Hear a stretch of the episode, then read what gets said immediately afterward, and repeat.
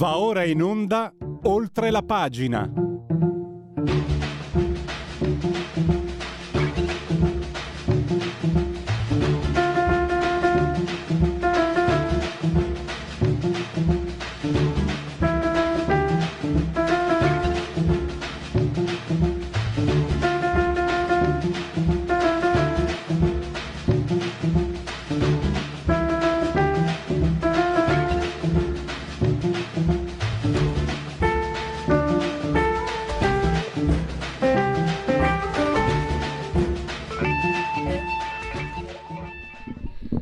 Radio Libertà, oltre la pagina, fatemi esprimere in uh, vernacolo partigiano dalle mie parti. Non che se neanche bisogno di dirghe le robe al Boccia, che sa sa di farle, bravo. Il Boccia è il grande dottor Federico Borsari, che eh, con una tempistica straordinaria ha fatto tutte le cose un attimo prima che cioè, sì, io. si lavora bene così. Eh. Magari se avete un collega di lavoro che lavora bene, è un tesoro. E se ci sono i tromboni di sinistra che pontificano, adesso il caso Hamas, eccetera, forse c'è un modo per chiamarli, come dire, a, per stanarli. Per esempio, ho visto che per me è orrore orrore puro. Il teatro Parenti, e io vi invito a boicottarlo, fa parlare Patrick Zacchi che ha dato dei terroristi agli israeliani, questo fenomeno, che tra l'altro è anche uno spettacolo particolarmente sgradevole al vedersi. Io sapete amo la bellezza e non posso fare a meno di pronunciarmi. Da leghista ho sempre detto che quando parla Marielena Boschi io sto rapito a, a, a auscultarla uno come Battizacchi mi, mi, si chiudono gli occhi, o anche Ellis Lane, non è questione politica, sono i canoni, non è l'uomo vituriano, il, cioè, ci sono proprio le proporzioni, ma questo è rilevante. Solo che eh, questa tenutaria, fondatrice, non, gesta- non lo so, si chiama Ammassa, ma noi facciamo par- parlare tutti, ha sentenziato. L'ho letto proprio poco fa sulle pagine del giornale di Milano. Adesso vediamo se, tra l'altro Teatro Parenti, non ho indagato, ma sicuramente non vive con i, con i soldi dei biglietti e pertanto vive con i soldi nostri. Vorrei vedere se, non dico quelli di Forza Nuova perché io non sono un fascio, non sono, non sono mai stato e mai lo sarò, ma quelli che parlano delle foibe. Vediamo se questa Hamas, Hamas, o come cavolo si chiama, ha la, il pluralismo di farli parlare. Qualcosa mi dice di no. Scusate questo sfogo, lasciate che me lo permettete. Eh, Sapete perché? Perché tempo fa un addetto stampa avevo contattato quelli del teatro Pareti e un addetto stampa mi ha trattato come se fosse una merda. Non si dice a me, si dice a me. Ma va a cagare, stronzo, mi veniva da dirgli. L'ho digerita, l'ho ingoiata. Adesso che scopro che il teatro Parenti dà la parola a uno come Patrick Zacchi, mi sfogo e non voglio più saperne di quei cialtroni ma assolutamente, ma dimenticatevelo, parenti è un, un, aggettivo, un sostantivo, come cazzo vuol plurale, non è un teatro, non deve esistere, cancellatelo. che sfogo. Cominciamo bene. Sapete, mi sfogo perché poi adesso c'è chi eh, sa come sfogarsi, perché sa eh, dare, perché sa mm, dare ordine, motivazioni, ordine compiuto propri, alle proprie avvelenate che sono per questo più efficaci sicuramente delle mie, ma ci vuole poco. Ma lui è veramente molto amato da, da, tutti, da tutti, gli ascoltatori e tutti i suoi. Max del Papa, ti sto portando via tempo, Max, scusami, ma... No, no, non è un problema, ti ascolto volentieri. Ero... No, mi ha fatto girare i coglioni sta roba qua. Patrick eh, Zacchi, ma vaffanculo, vergognatevi. No, noi diamo la parola a tutti, però se uno della... vuole parlare no, di Norma Cossetto, ah no, ma abbiamo già il calendario, ah no, ma, ma non, non si può, vero, ah no. Certo. Max, a parte se vuoi dire la tua sull'argomento, sei il benvenuto, e poi parliamo di due italiani diversi, un gigante, un fantastico, tanto ho scoperto che eri suo amico e è un piccolo, te, te, l'ho detto, se l'avessi saputo prima ti avrei detto di dirgli che grazie a lui sono diventato un lettore, perché quando da ragazzino in prima media ho cominciato a leggere i suoi libri, i primi libri da adulto, ho imparato veramente a leggere, a diventare lettore, sto parlando di Luca Goldoni, un gigante. E poi invece uno che forse io ho messo nella mia presentazione, forse bisognerebbe anche fare una riflessione. Questo signor generale Vadda, Vaddacci, Vannacci, come cavolo si ah. chiama, forse ci ha preso per il culo un po' tutti. Alla fine, con quel piedone eh, a mezz'acqua, secondo me ci ha preso per il culo davvero. Prego Max. Eh, da dove cominciamo? Cominciamo da, dal teatro Franco Parenti, ma li conosciamo questi qua. Questi qua sono un centro sociale mascherato da teatro. È chiaro che chiamano le scartine come Zacchi questi.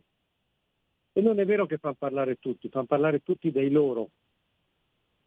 Gli altri li tagliano fuori, ma questo ancora quando io andavo a scuola.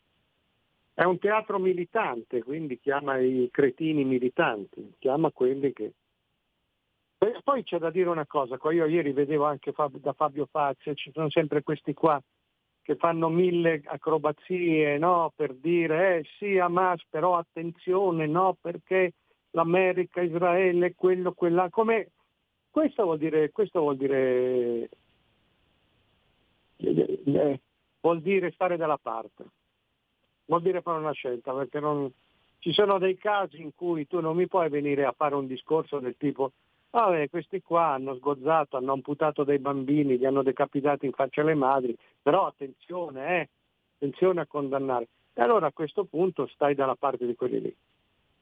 E così questi zacchi, questi qua, cioè non facciamoci sempre ingannare dalla falsa complessità. Quando questi si nascondono dietro le parole perché stanno da quella parte lì e ci stanno perché Zacchi deve guadagnarsi la candidatura a, al Parlamento europeo, se no questo è un fallito, che cosa fa nella vita?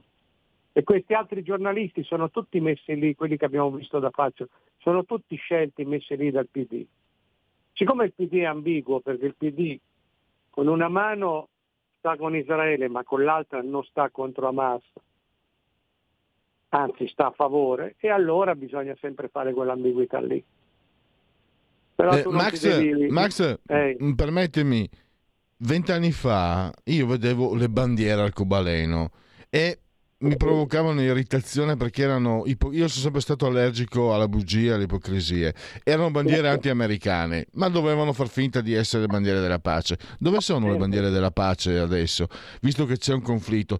Io vedo bandiere di Hamas da parte della sinistra sì, e tra l'altro eh, ti chiedo anche quanto, che loro... differenza c'è tra l'antisionismo e, l'anti, e l'antisemitismo? Se faccio per dire Israele fosse stata acquistata da Gramsci negli anni 30-40 con gli antifascisti e ci fossero italiani, gli, gli, i palestinesi si comporterebbero allo stesso modo, i palestinesi si comportano perché per loro scelta religiosa sono antisemiti, se fiancheggi i palestinesi sei un antisemita, quindi questi antifascisti, questi che si riempiono la bocca agli antifascisti, gli antifascisti, il fascistometro di quella che non c'è più e tutto sommato è meglio così, perché si sta meglio, si respira meglio, perché quando si parla di fascistometro mi vengono i coglioni girati, mi, mi, mi, mi, viene un, un, uno strappo ai coglioni, mi viene l'orchite e eh, eccoli, eccoli chi sono.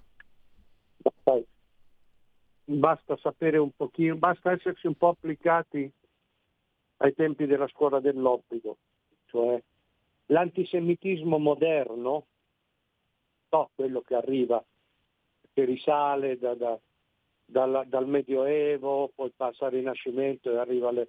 L'antisemitismo moderno è stato codificato e diffuso da Marx. Marx è stato il più grande odiatore degli ebrei che ci sia stato in epoca moderna, diciamo dal XIX secolo in poi. La sinistra si porta dietro questo marchio di fabbrica, punto, non c'è altro da dire. Sono così e saranno sempre così. Poi possono confondere le bandiere finché vogliono, possono dire che Hamas è una forza di pace. Abbiamo tutti questi studenti, li abbiamo visti no, a Milano. Chi c'era? Brigatisti, assassini. E questi non si rendono conto che siccome noi abbiamo un, un certo numero, in Francia solo, solo, a Parigi ci sono, dicono, 400 cellule dormienti pronte a farsi esplodere. In Italia non ce lo dicono perché sennò andiamo in panico, ma non è molto diversa la situazione. Parlo solo di Parigi eh, non di tutta la Francia. Mm-hmm. Quindi eh, questi, questi, studentelli o questi rottami del brigatismo che sfilano in favore di Hamas sanno o dovrebbero sapere che se tutto questo prato basso di filo Hamas che stanno qua, che ci siamo imbarcati noi grazie all'Unione Europea in 30 anni, se questi si convincono di avere terreno fertile qui non ci mettono niente a scatenare la guerra santa anche qua e dal loro punto di vista è comprensibile. Dicono qua abbiamo chi ci difende, che aspettiamo. Certo. Quindi sono due volte imbecilli. La situazione ecco. sta così, è inutile girarci intorno. È un marchio di fabbrica della, della sinistra marxista. Se poi invece vogliamo parlare di quell'altro, del generale, visto che abbiamo sempre poco tempo, eh, io qua, guarda, sai che io l'avevo attaccato all'epoca e tutti mi dicevano ma no, ma perché tu, ma come? Il generale è uno che dice le cose, ma. E poi dice il generale contro i poteri forti. Adesso siccome noi abbiamo questa cosa, che basta che uno va in televisione a dire due puttanate e viene fuori subito io sono per il pensiero alternativo, io sono contro il, il, i, i, poteri forti, ma non è, non è sempre necessario eh, avere il pensiero alternativo per far bella figura. C'è questa qui del Fatto Quotidiano, questa Basile, questa Ipazia, che va in televisione anche questa a difendere Hamas, a dire peccato, hanno preso pochi ostaggi americani. Quando le fanno notare che ha detto una vaccata, dice ma io sono contro il pensiero dominante. Sì, eh, sei per il pensiero imbecille. Questa, quella Trorsini, allora c'era questo Vannacci che diceva, eh, ma lui le cose le dice chiare. Io dicevo, questa è una montatura. No, tu perché vedi, sei di sinistra, a me andare a dire così. Poi com'è andata a finire?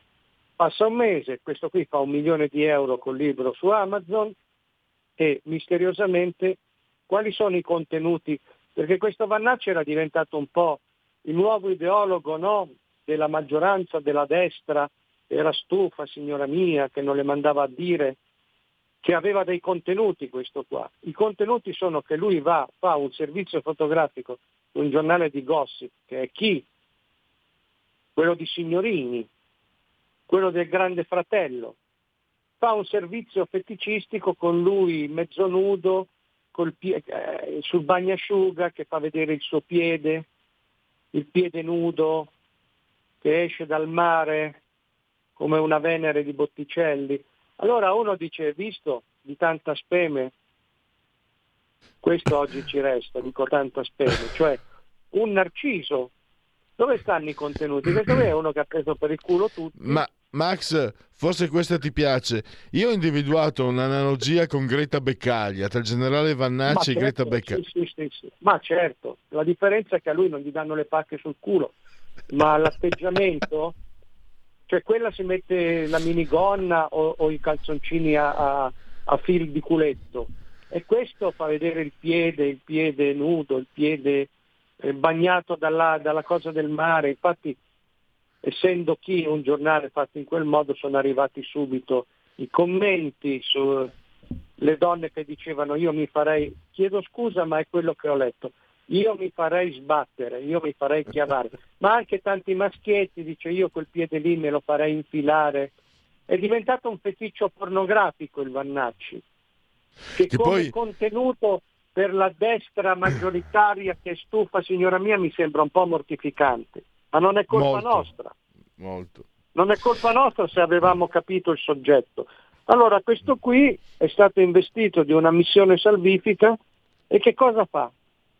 Fa le foto mezze nude, fa le foto col piede in evidenza. Direi che basta questo. Max, allora, sì. una nota velocissima sull'estetica. Mi è capitato anche eh, di leggere, io resto sulla bellezza. Quando leggo certi commenti femminili non sul tennista Berrettini, dico, eh beh, eh, ah, beh. beh oh, se non è un bel fiore, se non è un bel ragazzo. Eh, io dico, quando vedo uno su uno così, dico, l'estetica è andata a farsi benedire. E parliamo, chiudiamo in bellezza, cioè chiudiamo in grande qualità eh, Luca Goldoni. Io ho detto sì. un, una grande eredità che ci ha lasciato e che ha creato tanti lettori, perché non solo io, io come tanti altri, quelli delle mie generazioni, quelli che cominciavano a leggere nei primi anni, negli anni 70, alle medie, eccetera, quando uscivamo dalla letteratura da, per, per, i ragazzi, abbiamo incontrato, quando grazie alla mia professoressa delle medie, che ricorderò per sempre, Chiarello, forse ancora viva, spero, eh, bravissima. Eh, lei ci ha, ci ha, fornito questi libri e io ho trovato, me lo ricordo, eh, L'altra faccia del mondo, il primo che ho letto, poi ne ho letti anche altri, e lì ho capito cosa, cosa voleva. Io ho capito subito, tu, e tu hai individuato il motivo, la musica è la musica che rapiva di questo scrittore fantastico. Naturalmente poi l'ironia, un'ironia pungente che metteva nudi i difetti senza mai offendere, sempre con il rispetto. Di, di, chi legge e anche degli altri. Cioè, veramente eh, ci ha lasciato una figura straordinaria. Eh sì, qua bisogna capirci, anche a me è successo di... Lui a me diceva ti ho attaccato il virus, che lo devo scrivere, ma prima che di scrivere sì, io sono cresciuto proprio come lettore, come dicevi tu, poi influenzato da quei libri ho cominciato a provare, no? Perché ti influenzavano, perché quella scrittura lì era una scrittura che sembrava semplice, sembrava ispirata al parlato. Tutti i più grandi scrittori si, la fanno semplice, si ispirano al parlato, però c'è modo e modo. Se noi leggiamo dei poveri cani come la Lucarelli o Scanzi è un parlato neanche da bar, è un parlato proprio da, da, da afasici, da, da, analfabeti. Il parlato raffinato come poteva essere quello di un Simenon, la semplicità come punto di arrivo. Luca Goldoni aveva una scrittura estremamente, estremamente raffinata, che lavorava sulle pause, lavorava sui ritmi, e scavava la musica. La musica di uno scrittore sono i suoi ritmi, è, è, è il ritmo della, della, della sintassi, della paratassi, alternare periodi lunghi, brevi, periodi di una parola, secchi, e poi una lunga dilatazione. Io ho imparato tutto questo assorbendolo, così come un musicista nei tempi passati succedeva, i musicisti più bravi del rock moderno sono quelli che avevano imparato a suonare ascoltando i bluesmen sul giradischi, una, due, cento, mille volte. Ti entra qualcosa. Così anche per la scrittura. La scrittura di Goldoni era la scrittura più raffinata, era quello che aveva più colori nella sua scrittura, nella sua tavolozza, proprio perché era un lavoro continuo. Poi a leggerlo, a seguirlo per 40 anni, come è capitato a me, tu capivi anche come la scrittura cambiava Avendo io avuto la fortuna di essergli amico nell'ultimo periodo, vedevo proprio come lui andava invecchiando, andava asciugandosi, esattamente come fa un jazzista che va a cercare la blue note, va a cercare la, l'unica nota che ci vuole, toglie tutte le altre per essere ma... più semplice e più efficace, ma è un lavoro veramente eh, gigantesco. Il lavoro, Max, mi permettimi, è davvero il lavoro dei grandi artisti perché... Sì, è un lavoro, eh, è un lavoro d'artista Tintore, lì, sì. Il Tintoretto voleva arrivare solamente al bianco, alla luce e al nero. Eh, eh, Ugo Pratt eh, sognava di esprimersi con un solo segno. Chiudo, eh. secondo te, asco- leggendo il tuo articolo, mi è venuto in mente della musicalità. Io la capivo, ma non ci avevo pensato, tu mi hai messo a fuoco possiamo paragonare, magari non è bello quello che faccio, ma vabbè, tanto io un po' tamarro lo sono, possiamo paragonarlo a un Vivaldi, Goldoni? Ma perché no? Perché no? Lui sarebbe il primo a ridere, a dire ma va là, perché era una persona che era anche molto attenta, lui era chiaro che era, era, era era orgoglioso di quello che aveva fatto e, e, sapeva il suo valore come tutti quelli che sono dei fuori classe. Però per quel poco che l'ho conosciuto io era rimasto tenacemente aggrappato al buonsenso, alle cose, a, a, alle cose genuine, alla sua Bologna, alla sua casa in campagna, al piatto di tortellini. Voglio dire, non c'era un vezzo, come tante volte capita negli scrittori di sinistra. Ti fanno vedere che sono semplici, ma è tutto artefatto. Ti fanno, te la fanno cadere dall'alto. Lui no, era proprio un bisogno esistenziale di rimanere dove era partito. Era una persona che ti insegnava anche la concretezza e quindi avrebbe detto ma va là, ma va là. Ma noi possiamo dirlo sicuramente perché sono Ecco, sono libri che secondo me andranno riscoperti, sono libri che insegnano allo studente a leggere e poi magari a scrivere. Assolutamente. Vanno, vanno tenuti.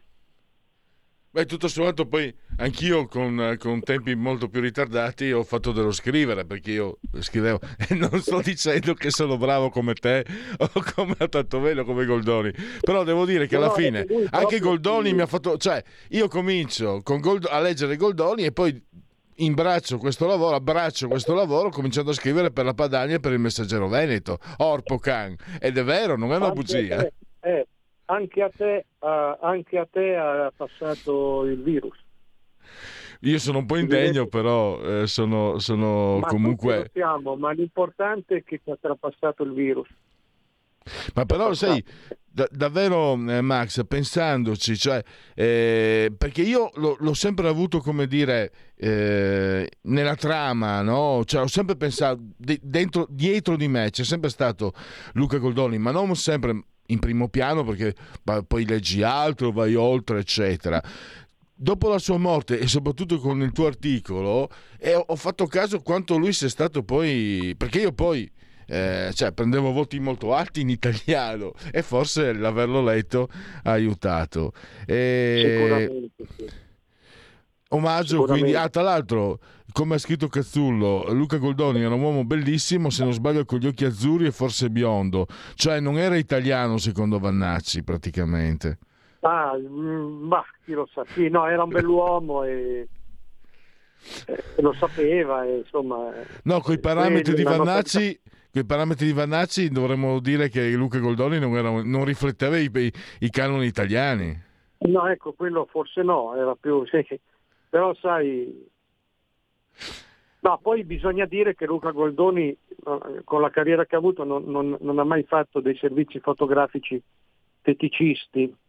E, sarebbe, e credo, sono sicuro che anche lui, per quella malattia dell'ironia, quelle cose irresistibili che aveva, eh, nei suoi tempi d'oro ci avrebbe fatto su qualche articolo dei suoi, perché veramente certo. questa è una cosa che tu non puoi non fare dell'ironia.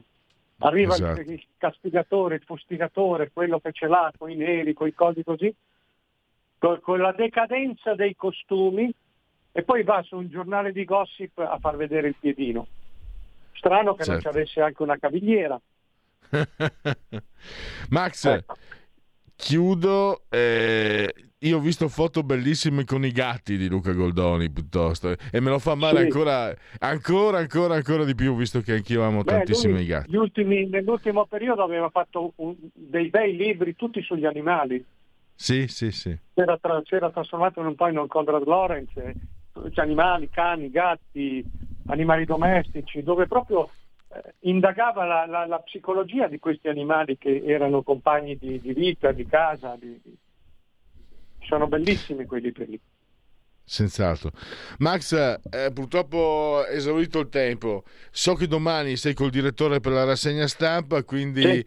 sempre insieme con Max del Papa e Radio Libertà. Veramente, veramente, veramente grazie. Una... Mm, a me non piace salutare con gli abbracci, ma quando c'è vo, c'è vo, dicono a Roma. E quindi ti saluto vuole, con una... è, è un abbraccio di un di un orsacchione come me, 135 kg di abbraccio. Max, oh, sì, alla prossima. Me lo, me lo prendo tutto, grazie. Ciao. I film sono sogni che non dimenticherai mai. Che genere di film faremo? Movie Time, la magia del cinema. Ogni sabato dalle ore 16. Qual è stata la tua parte preferita? Radio Libertà, la tua radio. È impossibile. solo se pensi che lo sia.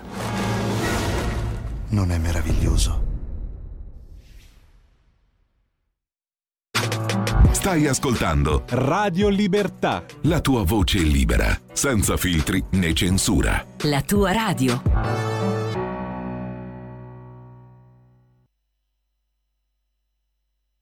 Viva!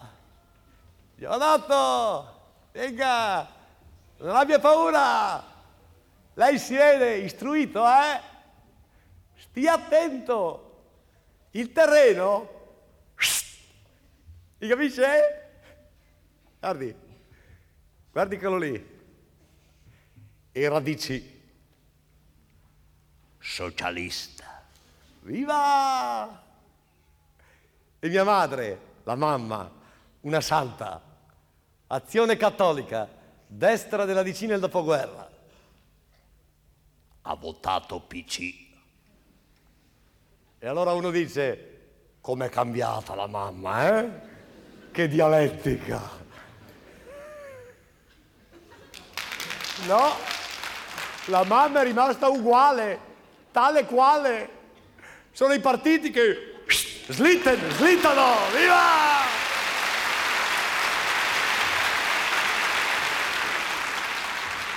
E se i partiti slittano, uno da vecchio non vota più come prima. E quindi si trova a essere più rivoluzionario nominalmente. Vede, io ho un figlio extraparlamentare, non beve, eh? gente seria che non scazza. Ecco, se rimanesse lì, DP, quella roba lì, tra tre o quattro anni, partito di centro, capito lo scivolo? Viva! Bisognerebbe saltare sempre, come fa la lepre. E chi ce la fa? Perché vede, uno si mette qui in una fatta, sarebbe la buca della lepre. Ecco, io sono qui a sinistra, quell'altro è lì, un'altra buca più a destra, giusto? È il suo posto, ci si trova bene. Dopo i partiti, tutti nella stessa buca, un troiaio, viva!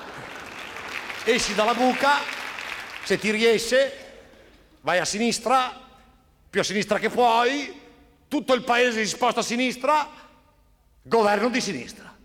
Va bene, ah, allora, sinistra. Andreotti.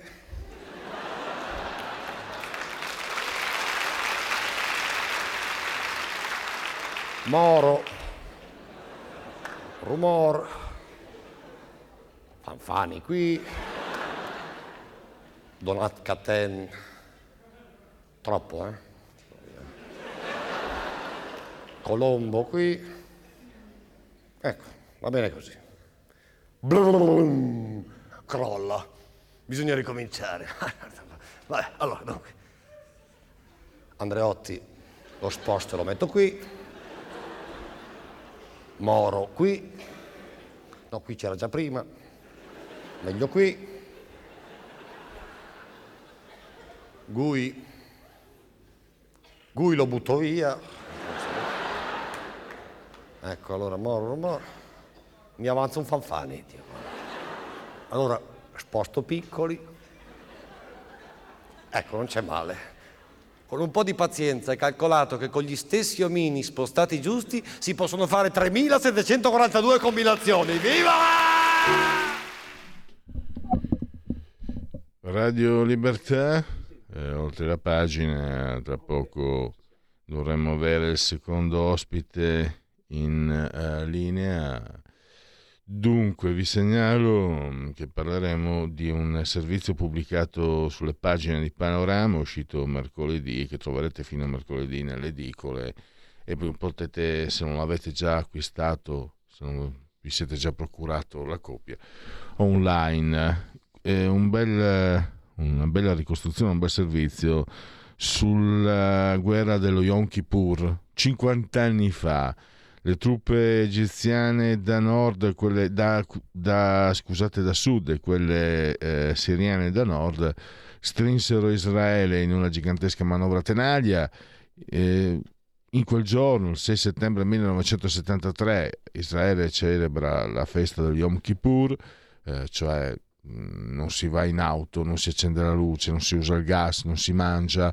Eh, gli stessi soldati erano stati mandati in licenza per queste celebrazioni e quindi diciamo ha la guardia completamente abbassata e all'inizio veramente eh, Israele se la vede bruttissima, ma poi lo sviluppo è diverso, anche se poi alla fine diciamo che le cose si, conclus- si conclusero tutto sommato con, uh, con lui, con Kissinger, che mediò una pace che alla fine accontentò tutti, grosso modo.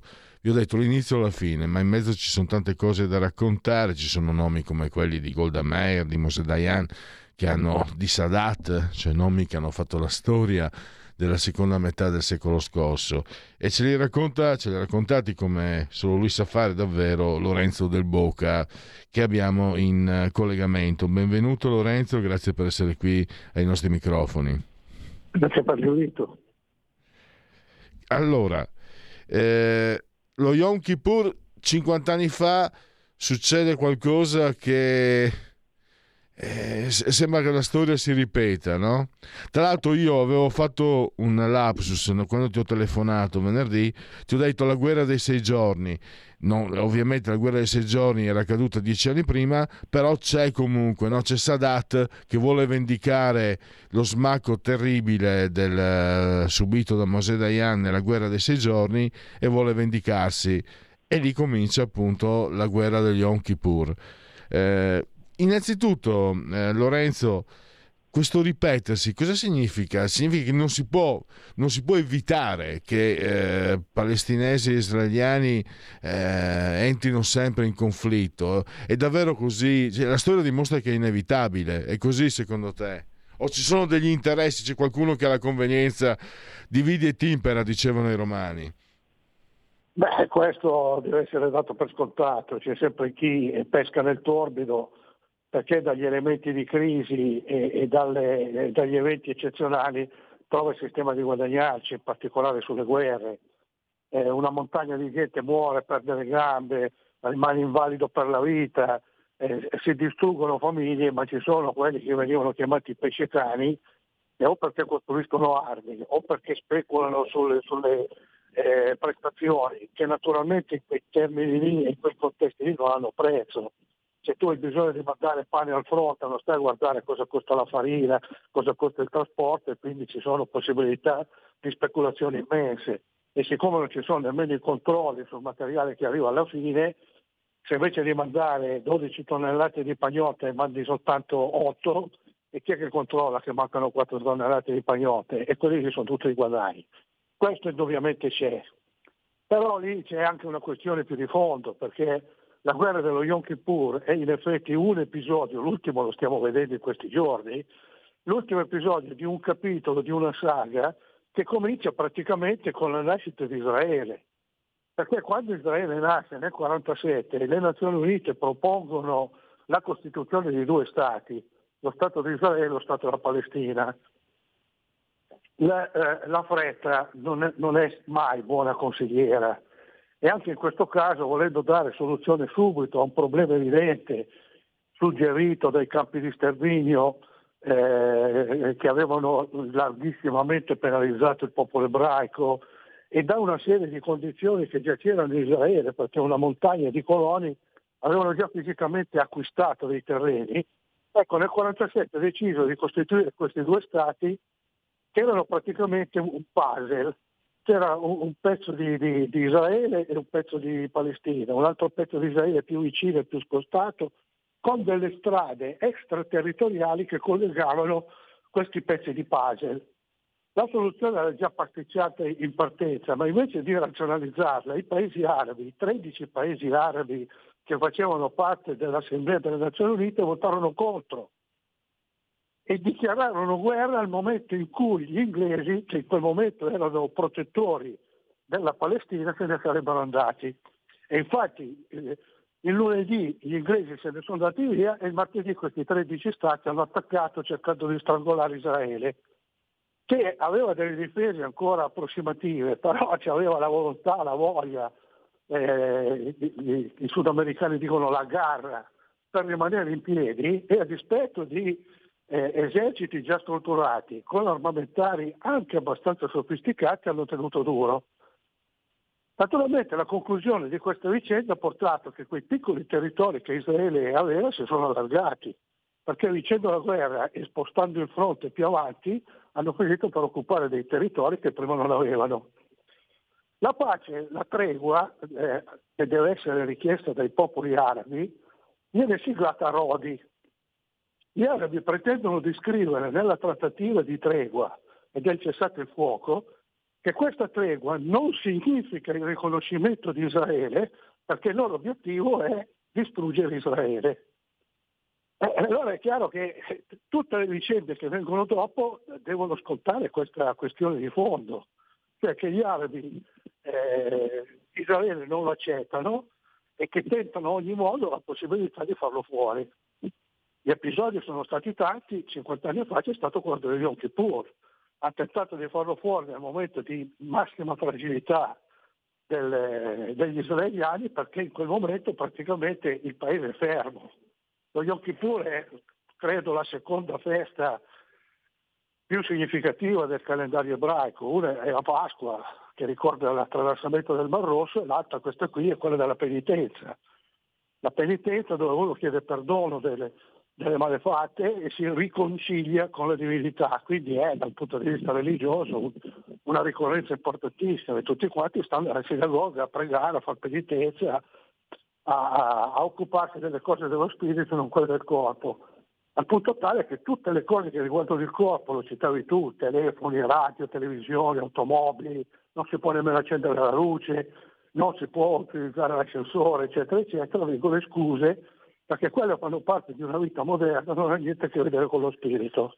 E in quel momento lì appunto egiziani e siriani si accordano per fare questo attacco.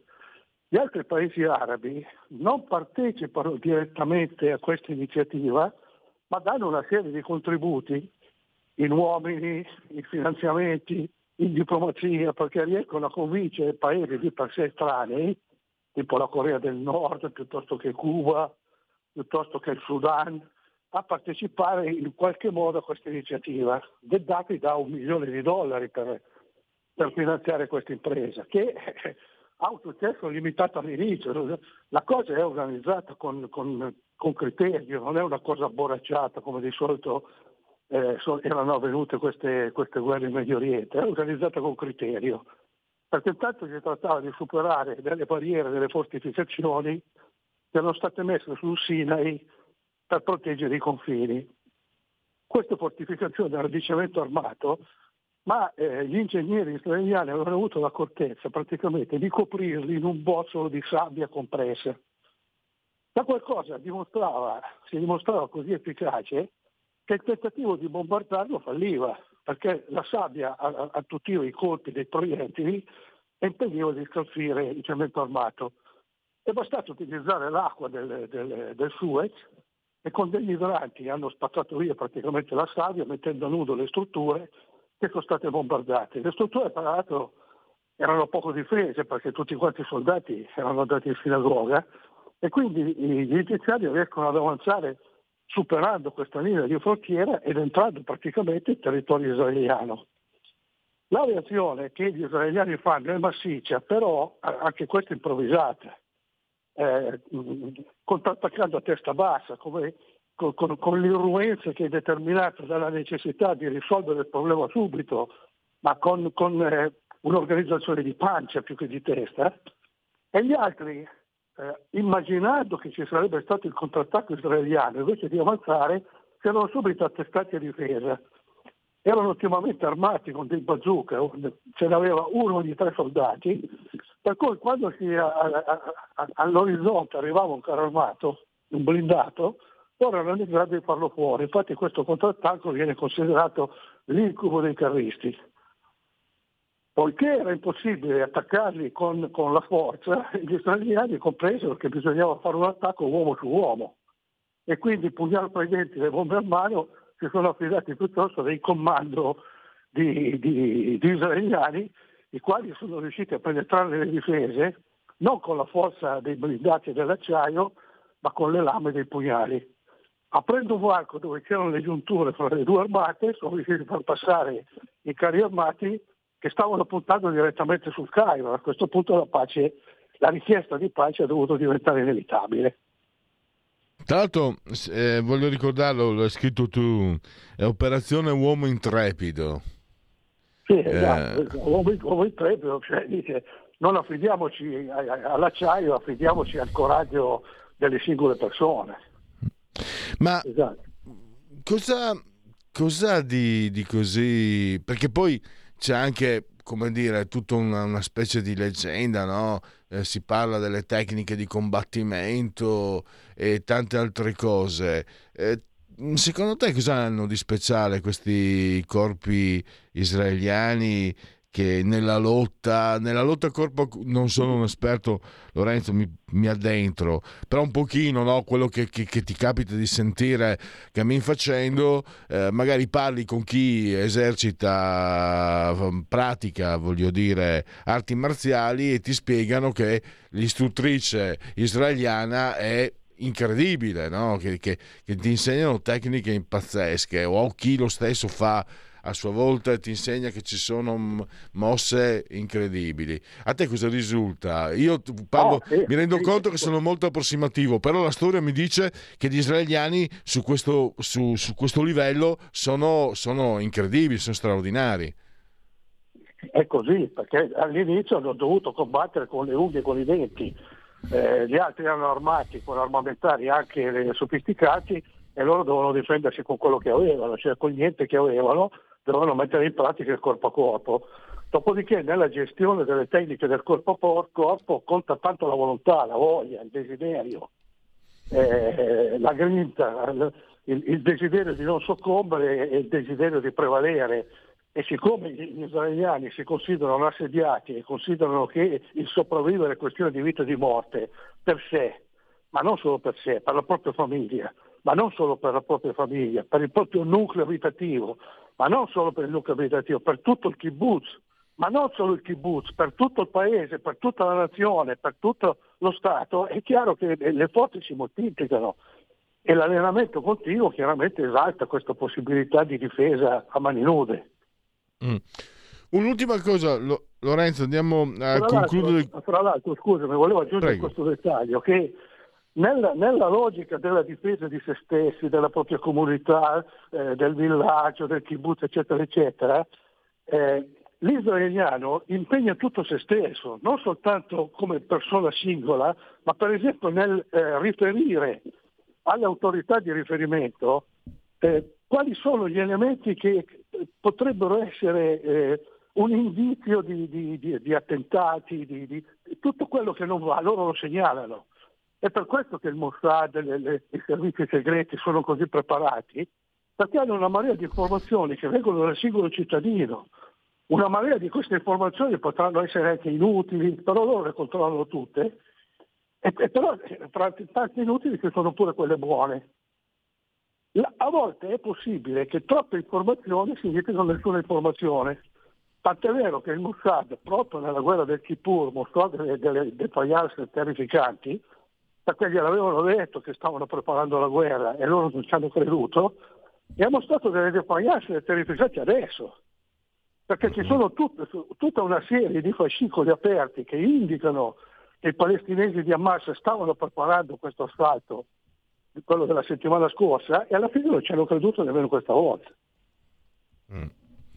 Un'ultima uh, cosa, abbiamo proprio un, minuto c'è eh, da ricordare eh, il, gli effetti perché poi i paesi arabi eh, praticarono, attuarono l'embargo e quindi la crisi del petrolio che chi ha, alla mia età si ricorda e eh, la pace gestita da Kissinger che, che da vecchio volpone riuscì un po' mi sembra a, a rappezzare quello che, che, che c'era quello che era possibile Cosa possiamo dire di questo, Lorenzo? Che, che, che i paesi arabi che avevano dato un appoggio esterno a questa guerra, ma le iniziative che misero in campo, oltre agli aiuti indirette che avevano fornito al, eh, ai due eserciti impegnati direttamente in battaglia, cioè gli egiziani e i siriani, eh, hanno messo in atto una serie di politiche restrittive per quanto riguardava il rifornimento del petrolio, per cui il mondo occidentale si è trovato eh, con, con, con, le riserve a secco. E dovendo, eh, non potendo chiudere le aziende hanno costretto i cittadini a non usare l'automobile. Ci sono state un, una serie di domeniche a piedi che avevano lo scopo di ridurre il consumo del petrolio e quindi il consumo della benzina in modo tale da non danneggiare troppo l'industria che aveva bisogno di, di, di petrolio, di benzina, di, di, carburante per andare avanti. L'altra questione è Kissinger, perché la diplomazia è sempre fatta di eh, colpi di acceleratore e di frenate. Kissinger che aveva chiesto agli israeliani, Kissinger con gli americani sono sempre stati l'alleato fedele, anzi super fedele degli israeliani, perché il mondo economico ebraico è la spina dorsale dell'economia americana e nessun Presidente del Consiglio, pensare, eh, Presidente della Repubblica americana può pensare di diventare Presidente senza gli ebrei, men che meno con l'ostilità degli ebrei, e quindi aveva dato disposizione di resistere e di colpire, addirittura di colpire duro. Quando poi gli israeliani erano nelle condizioni di arrivare al Cairo al sud e di arrivare a Damasco al nord contro i siriani, pretese che si fermassero eh, e gli israeliani accettavano di vincere, non di stravincere, perché in effetti eh, investivano sul futuro più che a raccogliere il presente. Certo. Siamo alla chiusura, allora se non ancora non lo avete fatto procuratevi l'ultimo numero di Panorama, lo trovate anche online Grazie e nelle edicole ancora fino a mercoledì. Grazie a Lorenzo Del Boca, grazie davvero e a risentirci a presto. Ciao, arrivederci, buona giornata a tutti. Segui la Lega è una trasmissione realizzata in convenzione con La Lega per Salvini Premier. legaonline.it scritto legaonline.it eh, segui la Lega prima che la Lega seguisca te alla Pellegrina anche secondo la sintassi tutti a cuccia gli altri. A cuccia a cuccia recciute basse a cuccia e coda tra le gambe. O segui la Lega prima che la Lega segua te alla Marciana molte cose potete fare, si possono fare, c'è il calendario delle feste, c'è la possibilità naturalmente di iscriversi. Come ricordo sempre, c'è la campagna tesseramento 2023, appunto, iscriviti anche tu nelle piazze e in rete. Come si fa? Si versano 10 euro, si può fare anche tramite PayPal senza nemmeno vi sia la uh, necessità che siate iscritti per PayPal, poi il codice fiscale, gli altri dati richiesti e infine vi verrà recapitata la magione, la tessera Lega Salvini eh, Premier. Naturalmente se di mezzo ci sono posti italiani raccomandiamo ampi, e profondi e caldissimi eh, gesti apotropaici sia alle femminucce che ai maschietti che a tutto il resto. E se c'è qualche imbecille che mi vuole rompere lo scroto dicendo no ma io con, con uh, Poste Italiane hai avuto culo e quindi non è neanche il caso che tu lo pubblicizzi perché diventi anche persino antipatico. Hai avuto fortuna perché se ti va bene con poste italiane è solo questione di fortuna. Uno su mille ce la fa, uno su un milione ce la fa, uno su un milione gli va bene. Non è il caso di sbandierarlo a tutti gli altri 999.000 che hanno problemi, come io posso attestare come acquirente online e confrontandomi con altri acquirenti, confrontandomi con ricerca online, so quello che dico, quindi non rompete. Puntini, puntini, puntini. Oggi è lunedì. Oggi è... No, devo dire che mi ha, mi ha fatto girare veramente eh, Patrick Zacchi al, al, Teatro Parenti con questa Sanà, Fanà, Sanà come cavolo si ne facciamo pagare, parlare tutti mi ha veramente disgustato mi ha eh, che schifo veramente cioè, eh, per, una volta, per una volta mi dispiace abitare a Milano, vorrei, vorrei essere altrove, a Bologna, beh, oddio, eh, sono ancora più in sinistra, all'estero, in Patagonia come sempre, quello è sempre il luogo d'elezione. Scrivi di 43 nella tua dichiarazione dei redditi, il 2 per 1000, gesto di autodeterminazione civica, soldi nostri, facciamo in modo che lo Stato gli indirizzi dove noi preferiamo, in questo caso l'indirizzo politico, D di Domodossola 4, i cavalieri dell'Apocalisse, il voto in matematica, non ci sono alternative, e non ci sono alternative nemmeno al 3 come numero perfetto. E eh, ci sono, abbiamo un, oggi pomeriggio Alberto Gusmeroli il presidente di commissione attività produttive alle 17.15 Sky TG24 rubrica economia domani pomeriggio 13.30 una voce storica di, di quella che è stata Radio Padania come Massimiliano Romeo, attualmente presidente del gruppo dei senatori leghisti a Palazzo Madama, un giorno da pecora alle 13.30. E con questo direi che possiamo chiudere sia il Segui la Lega che andare anche in time out. Chiudiamo eh, parlando di scrittori e politica. Segui la Lega è una trasmissione realizzata in convenzione con La Lega per Salvini Premier.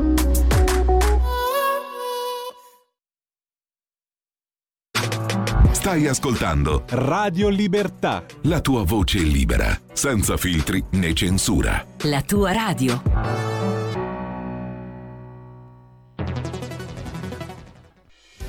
Quotidiano di Sicilia, il quotidiano d'Italia, l'informazione che ribalta i luoghi comuni, una vera visione dei fatti, l'Italia vista da sud. Ogni siciliano che vive in Italia e nel mondo è una risorsa, è protagonista della crescita della nostra nazione. Dai forza alla crescita della nostra isola, abbonandoti al QDS digitale più archivio a soli 99 euro annui. Quotidiano di Sicilia, il quotidiano d'Italia una scelta di valore.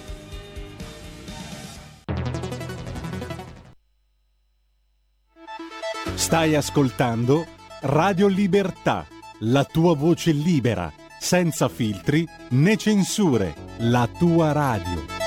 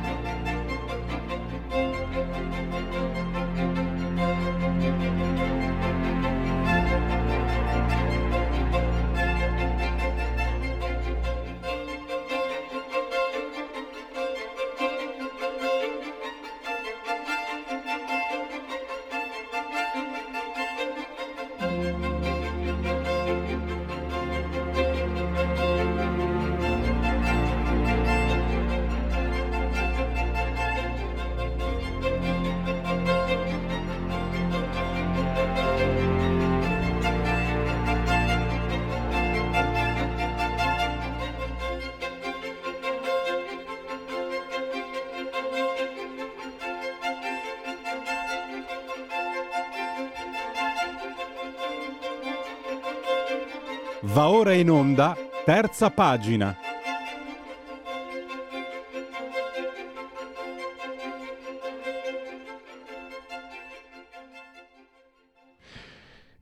Questa terza pagina parliamo di un'antologia che si intitola, possiamo definirla così, è una raccolta di scritti da parte di famosi, conosciuti scrittori, Leopardi, Manzoni, Fenimore Cooper, Dostoevsky, Eliot, Huxley, Camus, Orwell, eh, David Foster Wallace, eh, Mario Pomiglio. Lo sguardo politico dei grandi narratori, Rubettino editore, collana Zona Franca, eh, prefazione di Andrea Monda, postfazione di Dario, spero che la pronuncia sia giusta, la sbaglio sempre, Antiseri, 16 euro, 140 pagine. Questo volume è curato dal professor Flavio Felice, che è docente di eh, storia delle dottrine politiche che è anche un nostro eh, ospite. E c'è un perché preciso, non è semplicemente una raccolta eh, per indicarci delle letture molto interessanti, ma vuole dimostrare, c'è, una, c'è una, un principio dato, vuole dimostrare questo, questa raccolta che il senso dello Stato, l'idea di Stato non è leviatano, non è immanente, non è trascendente trascendente, anzi è trascendente eh, e non è nemmeno il disegno imperscrutabile di chissà quali menti o di chissà quali forze oscure. L'idea di Stato è, nasce dal, dal mettere in comune le idee, le impressioni ed è un divenire continuo. E eh, questo mi sembra sia, anzi questo sicuramente l'intenzione di questa raccolta. Ma ne parliamo subito con il nostro ospite, il professor Flavio Felice, al quale do il benvenuto ai nostri microfoni. Benvenuto, professore. La ringrazio e buongiorno a lei e ai nostri radioascoltatori. Allora, partiamo. Io ho tentato un po' di introdurre, da quello che ho letto, professore, è questo, che tra l'altro è una linea del, del, del, suo pensiero culturale, se vogliamo anche politico, si inserisce proprio in un solco, in una stella polare che lei eh, con coerenza porta avanti e, e mi sembra questo sia un, un, altro capitolo molto interessante di questo cammino.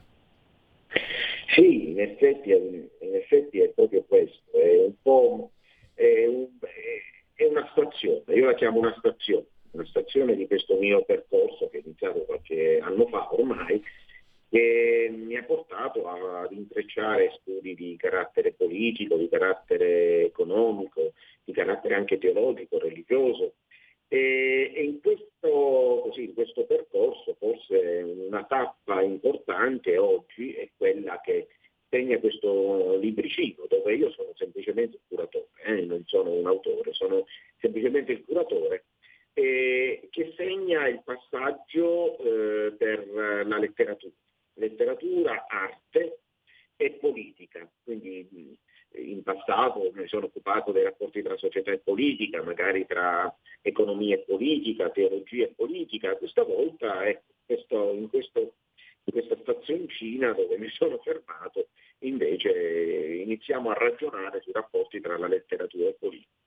A partire da una considerazione che è di carattere antropologico, di carattere epistemologico, cioè di filosofia della conoscenza, che, al, ehm, che, che, devo in modo particolare al mio maestro Dario Antiseri, che firma, come lei ha giustamente detto, la postfazione a questo libro. Sono, questo libro si compone di diversi saggi dove ciascun autore, ciascun autore affronta un grande narratore della storia contemporanea, per intenderci, da Leopardi fino ai nostri, fino ai nostri giorni. E, ehm, ecco, io sono, mentre si conclude con una postazione di carattere filosofico eh, firmata da Dario Antiseri che spiega, che spiega come la letteratura e l'arte siano strumenti di conoscenza al pari di altre discipline scientifiche, ma non attraverso mezzi analitici, ma attraverso la, la narrativa, attraverso la, attraverso la eh, rappresentazione della fantasia attraverso la fantasia. Ecco, così come la fisica, la chimica sono strumenti di conoscenza nostro, del nostro vivere eh, quotidiano, lo è anche la letteratura con altri mezzi, non attraverso mezzi analitici, ma me, con mezzi appunto eh, artistici. Quindi siamo partiti in qualche modo da una consapevolezza, no? cosa che noi che diciamo, che, diciamo eh, che personalmente scrivo sia ne, immediatamente nella introduzione, cioè che una consapevolezza è questa, che sono conservate, ci, citando eh, Noam Chomsky, che, è un po' che eh, ha detto queste frasi, questa frase e io l'ho, l'ho, ripetuta in maniera magari un po' più eh, elaborata, nel senso un po' più eh, articolata, ecco, sono conservate più informazioni politiche, economiche e sociali in una sola pagina di un classico della letteratura che in tutti i trattati di scienze sociali che siano mai stati scritti. Ecco, questa è, il, è, la, è la, tesi. E per, per svolgere, per dimostrare questa tesi, ovviamente siamo passati per una serie, una serie di autori.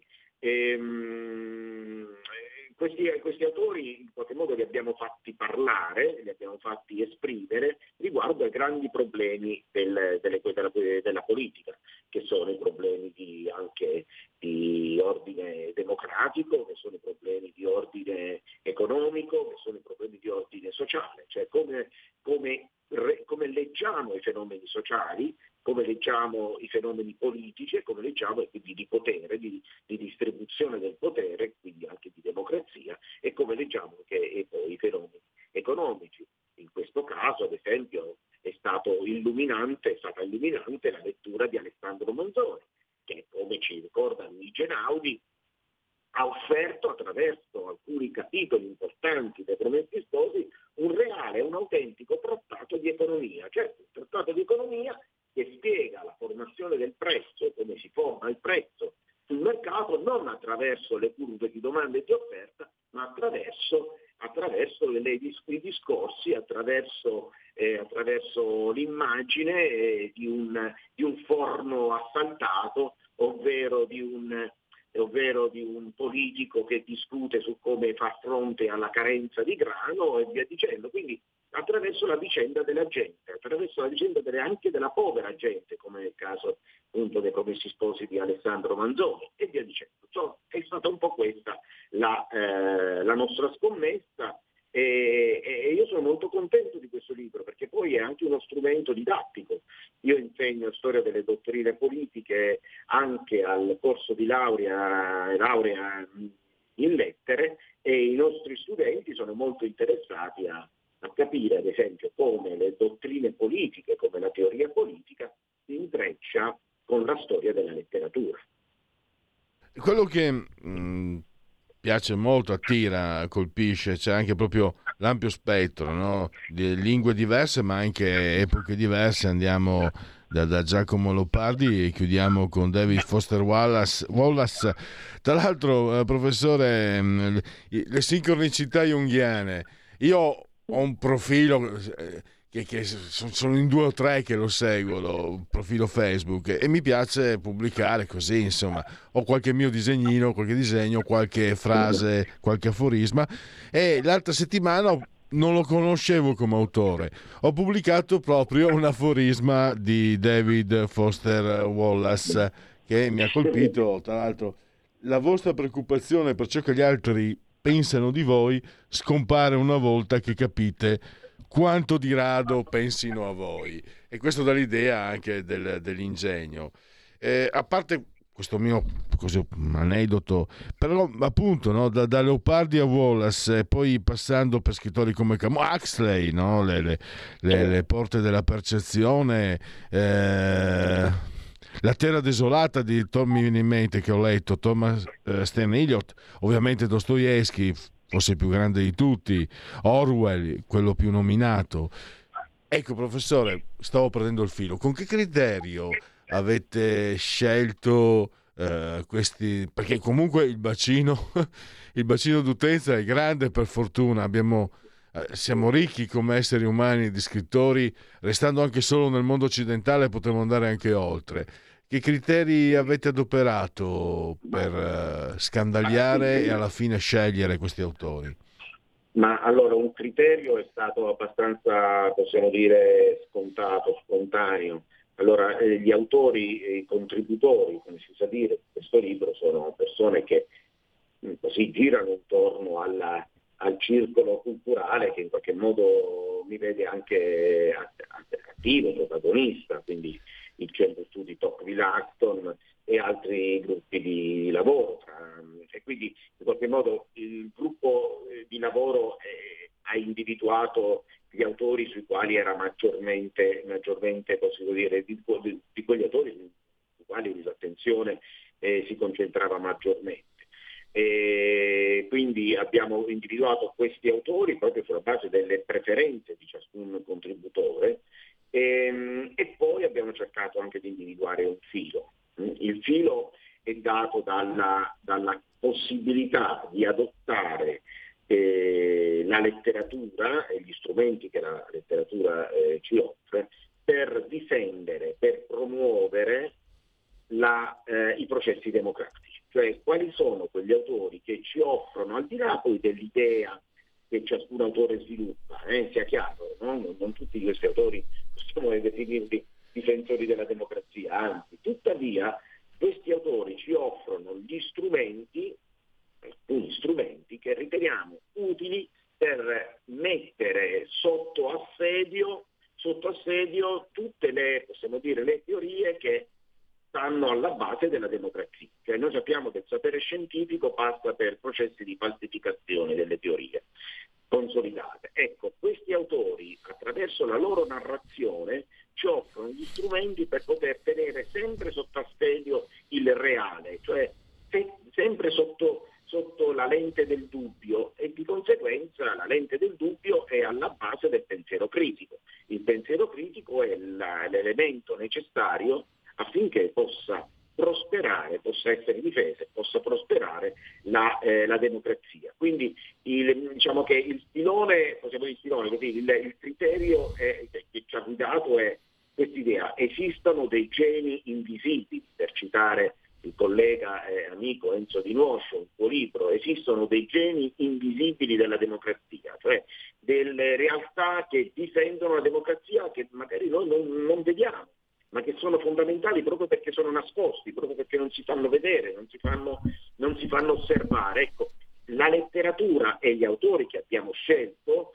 e crediamo che siano proprio, che siano proprio quello coloro che hanno messo meglio in evidenza questi geni questi grandi difensori dei processi democratici di cui appunto eh, abbiamo un grande bisogno, disperato bisogno in questi, in questi giorni. Ecco, un po' questo è stato il criterio.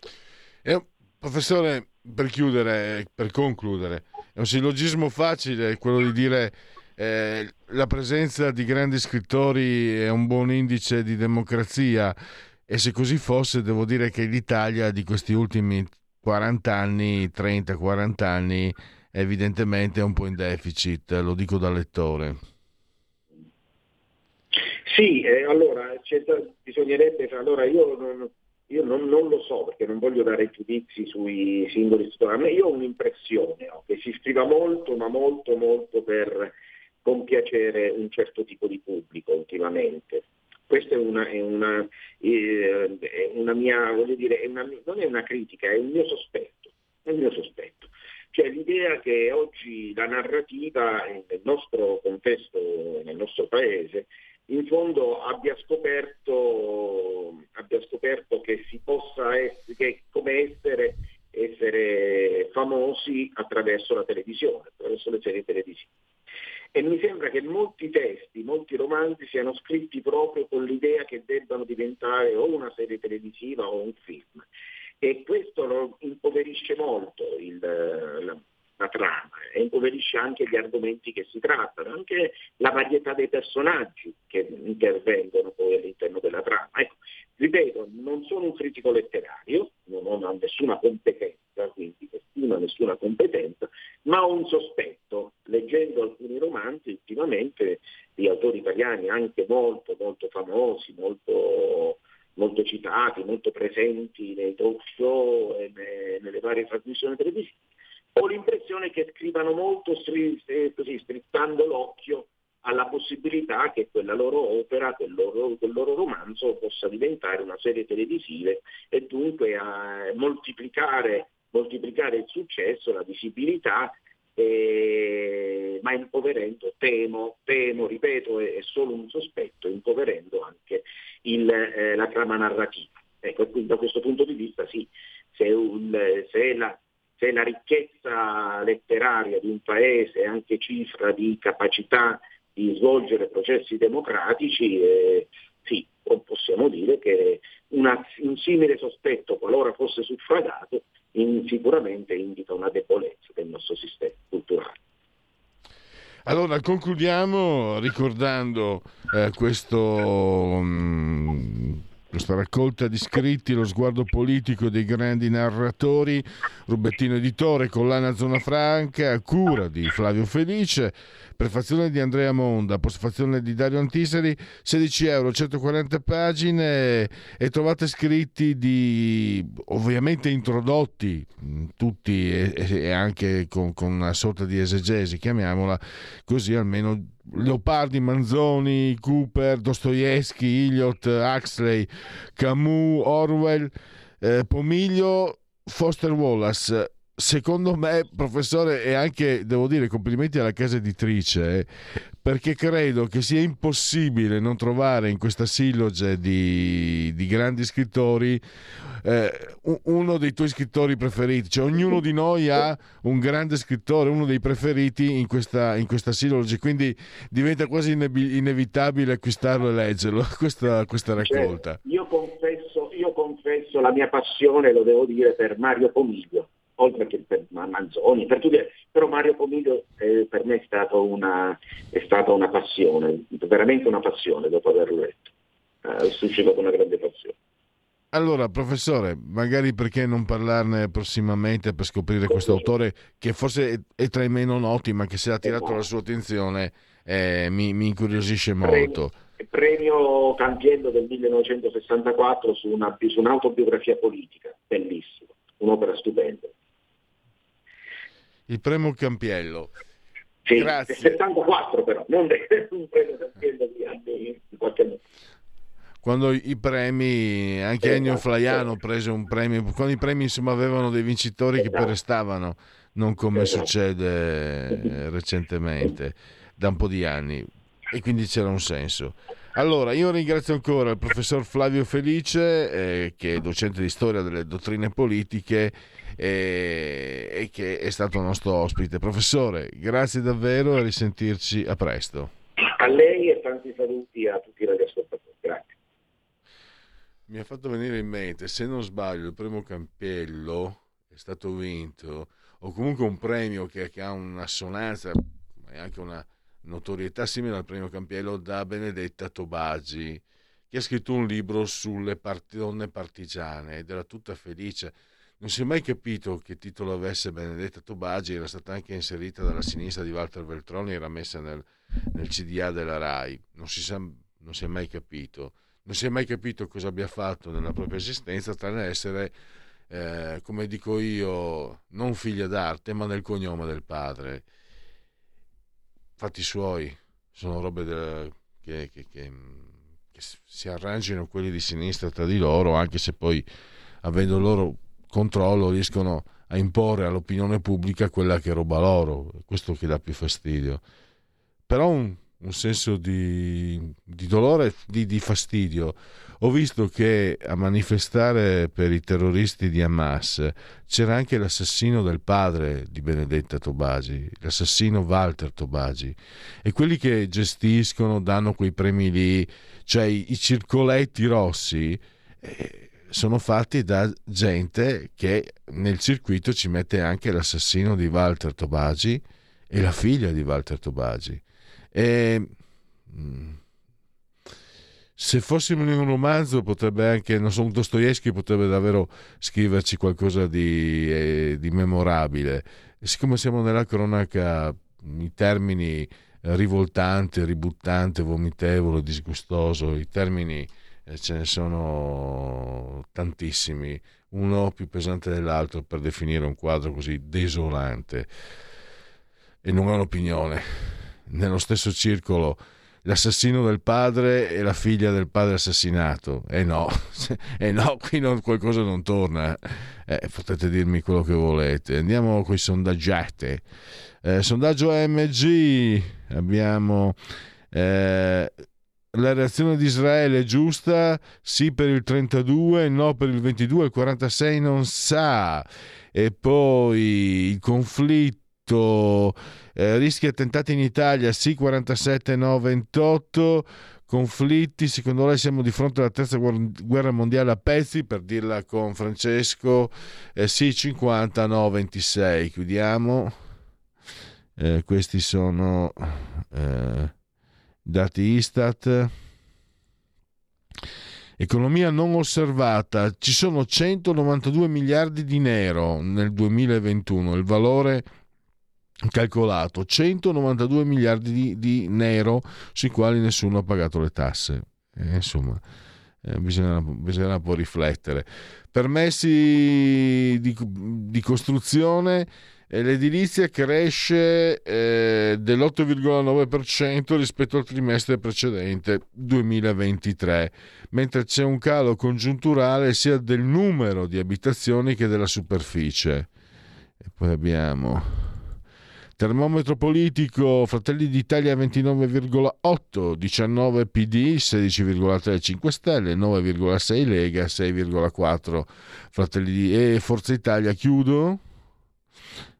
E poi ancora eh, fiducia in eh, Meloni, sempre meno per termometro politico, 42 contro 42 55,6 che non ha, che non, non ha fiducia.